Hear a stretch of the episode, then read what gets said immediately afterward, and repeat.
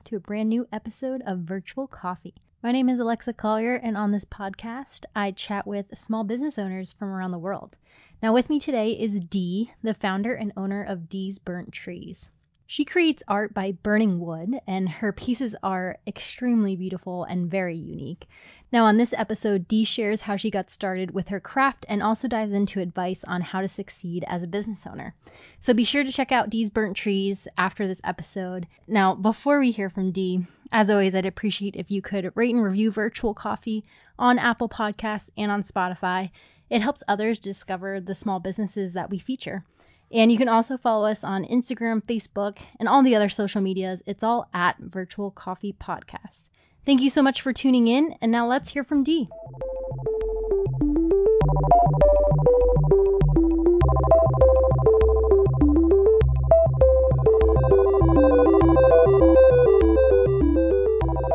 Welcome, Dee. Thank you so much for being a guest on Virtual Coffee.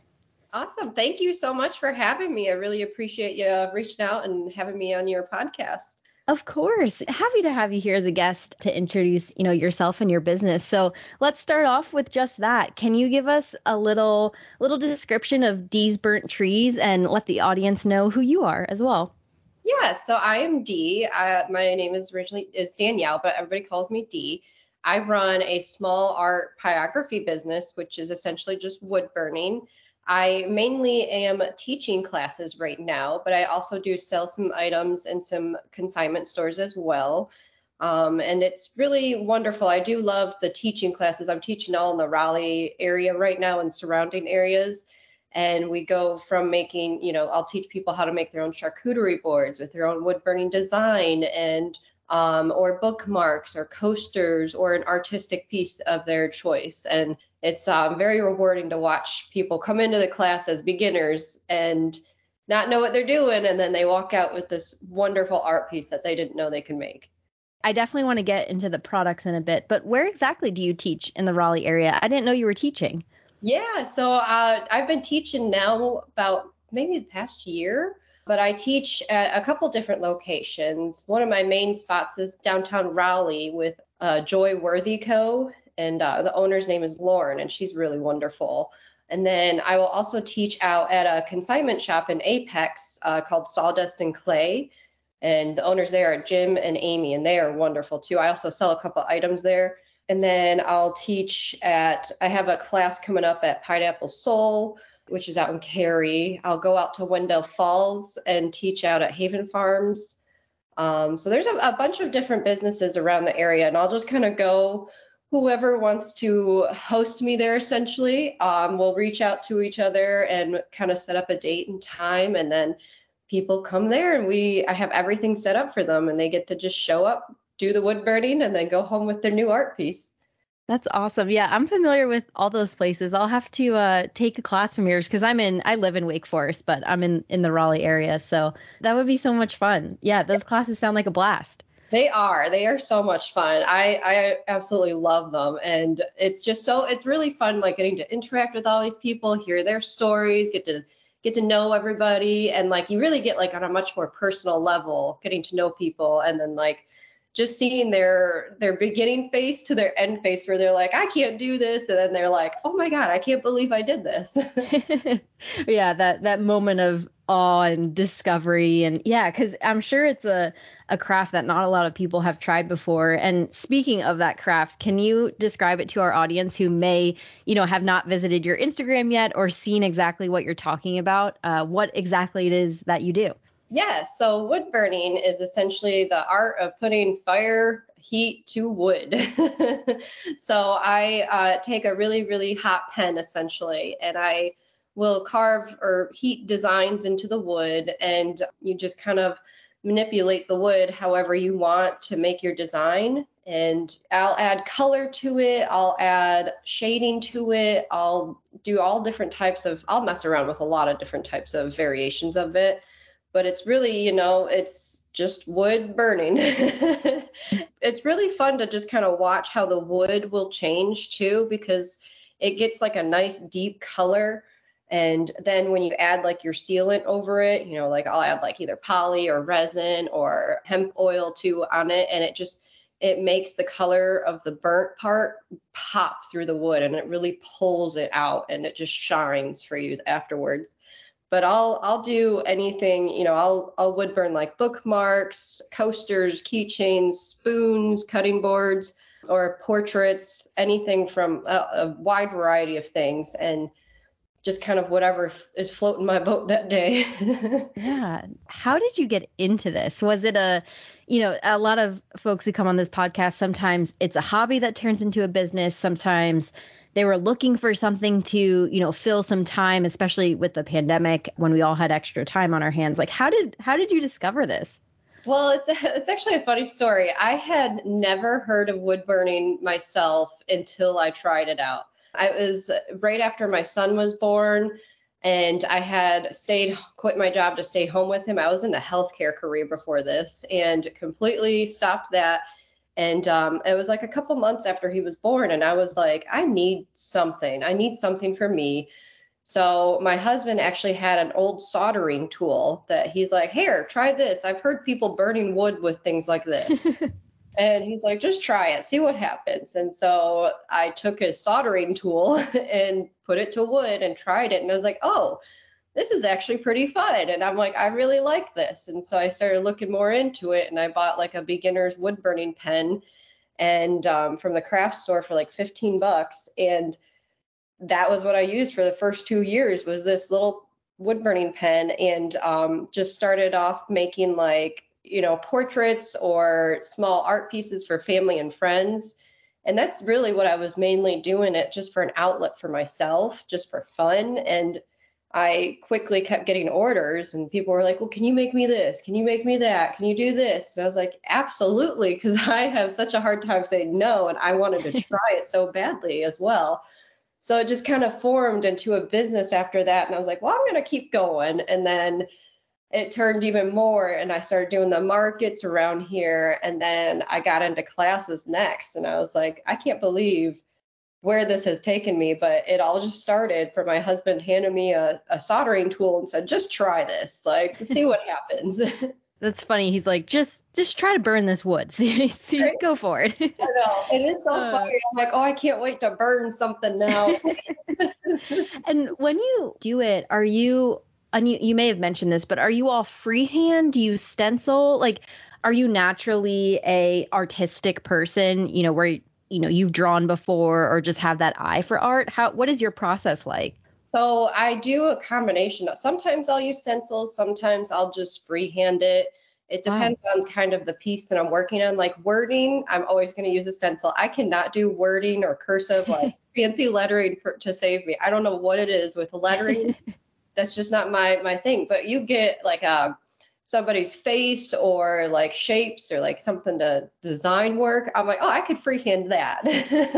So I'll I'll do a lot of freehand work with like a lot of my artistic pieces and just kind of see what happens. And um, I've never never really taken an art class in my life. I've always just had it as like an outlet, like as a thing for me to do on the side.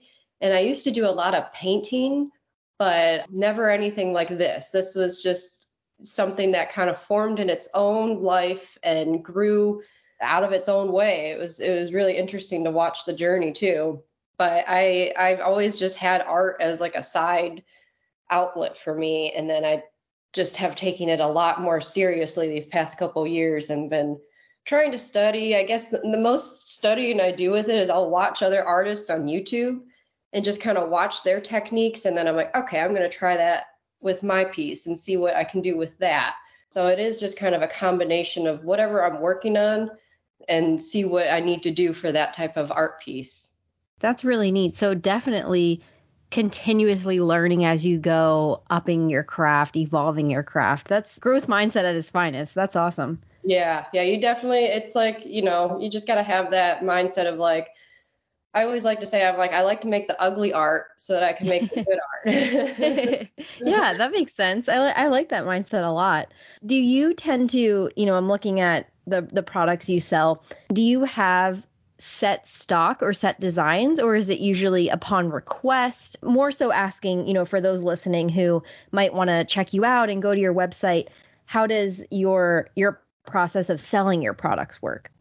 So I do have some set that, like earrings and bookmarks, um, I can remake the designs very easily. There are some pieces that are just like one of a kind though. And I probably like the bigger pieces, the very big intricate pieces, I'm probably just going to make once. I'm looking to get some of the bigger pieces made, made them into like prints or something like that. So people could have the option to still have something of original artwork, but those pieces I'm probably not going to remake. They're, they're one and done. And I, I don't think I could remake some of them as sure. well. But definitely like a lot of the the smaller items are, I can remake them again and again and again. But I do do a lot more of custom orders or requests. I get a lot of different types of requests for things that I'm always open to try and make. I'm just scrolling through your Instagram now as we speak, and I love your style. It's so unique. The, you know, your style plus the the medium of the wood, like the jellyfish, the monstera, the bees, they really pop out and stand out. So everyone check those out. It, it's just so, so unique. Um, Thank you. Yeah, I really and, love the color. That's yeah. yeah. How do you? How does the color work? Now I'm just diving into the process in general, but how how do you get the color on there? So I use, um, it, you mainly use watercolor, and um, wow. I'll even, I use a lot of gouache too, which is just a mixture of watercolor and acrylic, but I, I just add it into the wood, and it's really nice working with like that type of medium in the wood, because the wood will soak up a lot, mm-hmm. but you can manipulate it if you add some water to the wood, and then you add your color, and then you add water and color, and you kind of like play around with it a little bit. You can get some really nice blending techniques there. And then once you put your sealant on, that's what really pulls the color a lot through. Like if I add resin on top of like a really mm-hmm. colorful piece, oh my God, does it just like, it pulls all those colors through, and it just it pops. I love doing that. I love seeing yeah. the results of that. You're right. Like it pops. It is so, so beautiful. So unique. Where do you source your, your wood from? I mean, you don't need to get into super specifics, but is it hard to obtain wood like that? I just, you know, this is so, so new for me. I find it fascinating. Yeah, it's actually, I've been, um, well, now that people know me as, you know, the wood lady, they just, I have a lot of people like friends and families, if they ever like cut a tree down or anything, they always give me their wood. I'll nice. Like cut it and plane it and dry it out, and then I'll repurpose it. But a lot of the stuff I get either from like a craft store, like the smaller pieces, or like the live edge pieces I get from just a local craft store. Um, a lot of the brand I use is a Walnut Hollow, and they, they make some good wood that I like. That's usually like the pieces don't have a lot of like markings within it, and they're pretty good about like sizes with their pieces of wood too. And then sometimes I'll just find random pieces of wood and just put it to use. That's cool. Always on the lookout for, for wood. I, I always encourage anybody who wants to try it, just pick up a craft store. Um, the only advice I say is do not use treated wood or pressure treated mm. wood, because that is toxic for you to breathe in when you burn it. Very good tip. Thank you for that. For anyone who, who wants to try it, for sure. That's a great tip. Yes. Um, and just one quick logistical question. Are you able to ship your products, or um, are you just local to the Raleigh area? Absolutely. I can definitely ship. I've been shipping U S and Canada mainly. I haven't gone to much farther than that, to be honest. Yeah, but that's great. I always say a big congratulations for anyone who can figure out shipping. I know that's a big deal. So that's that's great that anyone listening can can buy one of your pieces. Absolutely. Yes, yes. Awesome. Excellent. And kind of diving more into, quote unquote, the business side of things, how was it launching Dee's Burnt Trees? I'm always interested in your origin story, more focused on the business side of things. Like how... What was that like? Any standout moments where, upon reflection, you're thinking, oh, that was a, a huge moment for me, or that was a huge accomplishment, or maybe a huge challenge? Just looking to get at those highlights of your journey of launching the business that might lead into advice for others who are a business owner or looking to start a business. Yeah, I mean, it wasn't easy. I'll be honest with that. It definitely had its challenges. I have my son, he's finally in school and daycare right now, but when I first started this, he was home with me full time, and I was trying to run this business full time. So that was my biggest challenge of like trying to manage being able to like be a mom and take care of my kid and then also run a business and get it off the ground and try and get it running. So that was my biggest challenge, was just time, time management. There just could not be enough hours in a day for me. I could not get enough done. So I, I was spent a lot of a lot of my time questioning my sanity and what I was doing. But mm-hmm. once I started kind of getting a flow, I think it was right when I started doing a lot of the craft markets in my local area, was when I started to kind of, it really helped me because I could see people and their reactions to what art was working, what specific type things I should really focus my energy on and, you know, kind of put aside some of the things that weren't selling so well or people weren't interested in. So that really helped me a lot as to where I can just hone all my energy and my time into certain pieces and certain types of art and then go from there and make that more of a priority. And I think that was one of my biggest cha- changing moments of like being able to figure out my specifics, my my things that do work and what don't work. And that that helped me a lot. And then once it started progressing even more from the uh, craft markets, I was able to start doing the classes more. And once I started doing the classes, I haven't been doing the craft markets as much anymore because the classes, I've been trying to focus more of my energy on that now because I'm finding that is much more productive for my time now. So it's kind of like you get, your business will evolve as well too. It will change, you know, you, you know, it's definitely not where I was in the beginning. And when I was started this, I didn't think I would ever be at this point. I didn't even know where I was going with this, but it's kind of interesting now looking back. I'm like, man, I have changed my direction so many different times, but it's all been for the better because I'm just, I'm relearning where I should be focusing my energy at and where I should be, you know, putting all that towards and not wasting materials or time or energy or things like that. And then I can really hone in on what's important.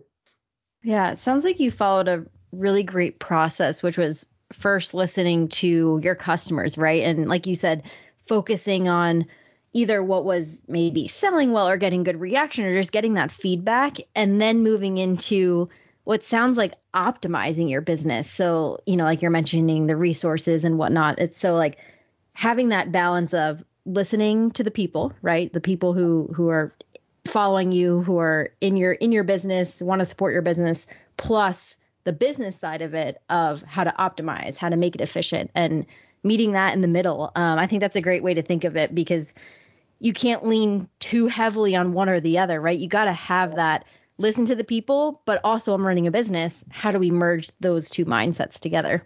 Exactly. Like, how can I also meet their needs and get my, you know, meet their needs and meet my needs at the same time? Exactly. I think that's a, a great mindset. I often use that kind of balance at my own job at work. And it, I really like that. It, you have to balance that out. Yeah. And where are you at now with Dee's Burnt Trees? You know, kind of interested in where you're hoping to to take the business further, any big goals or milestones ahead that you want to share? Kind of where's your mindset at right now? I'm definitely really loving the classes. It has like become a new passion of mine of like teaching people, and like that has been the new thing. So I really want to take classes and keep going with them. I want to start adding more. Like, I want to have a beginner's class, an intermediate, an advanced class. I want to be able to teach different levels or ranges of people, and then they can have the option to do more if they wanted to do more. So I'm looking to just expand my classes, expand, expand my reach and my locations. Um, I'm always looking for different places to have a class at. I just, I, I think that is the next big milestones for Dee's Burnt Trees, is to really hone in on the classes and get it out there more.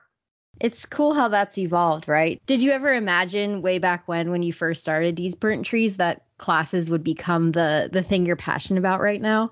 Absolutely not. I was thinking, I'm like, oh, I'll be doing the art for like the main thing and that'll be it. And I just kept thinking like that was my my mindset for the longest time, was I had almost tunnel vision of like just the art, art, art. And I was doing the craft shows And I was like, this is not sustainable, though, because I was working my butt off for these and could not maintain that level of like work.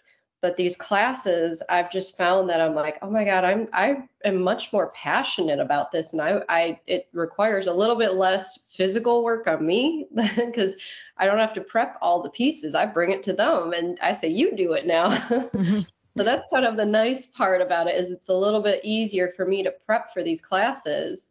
But I, I have truly found that the teaching aspect of it, I'm like, oh, my goodness, I, I love teaching. I didn't ever think that I would love teaching, but I really love it. It's good advice in that, in your um, experience there, to let the the business evolve how it will, right? You can guide it and have a goal or a vision. That's important. But overall, letting letting the doors open for you, or like exploring those doors that you may have never thought would open, uh, not not being afraid to go down that route. I think that's a good a good story to share for others.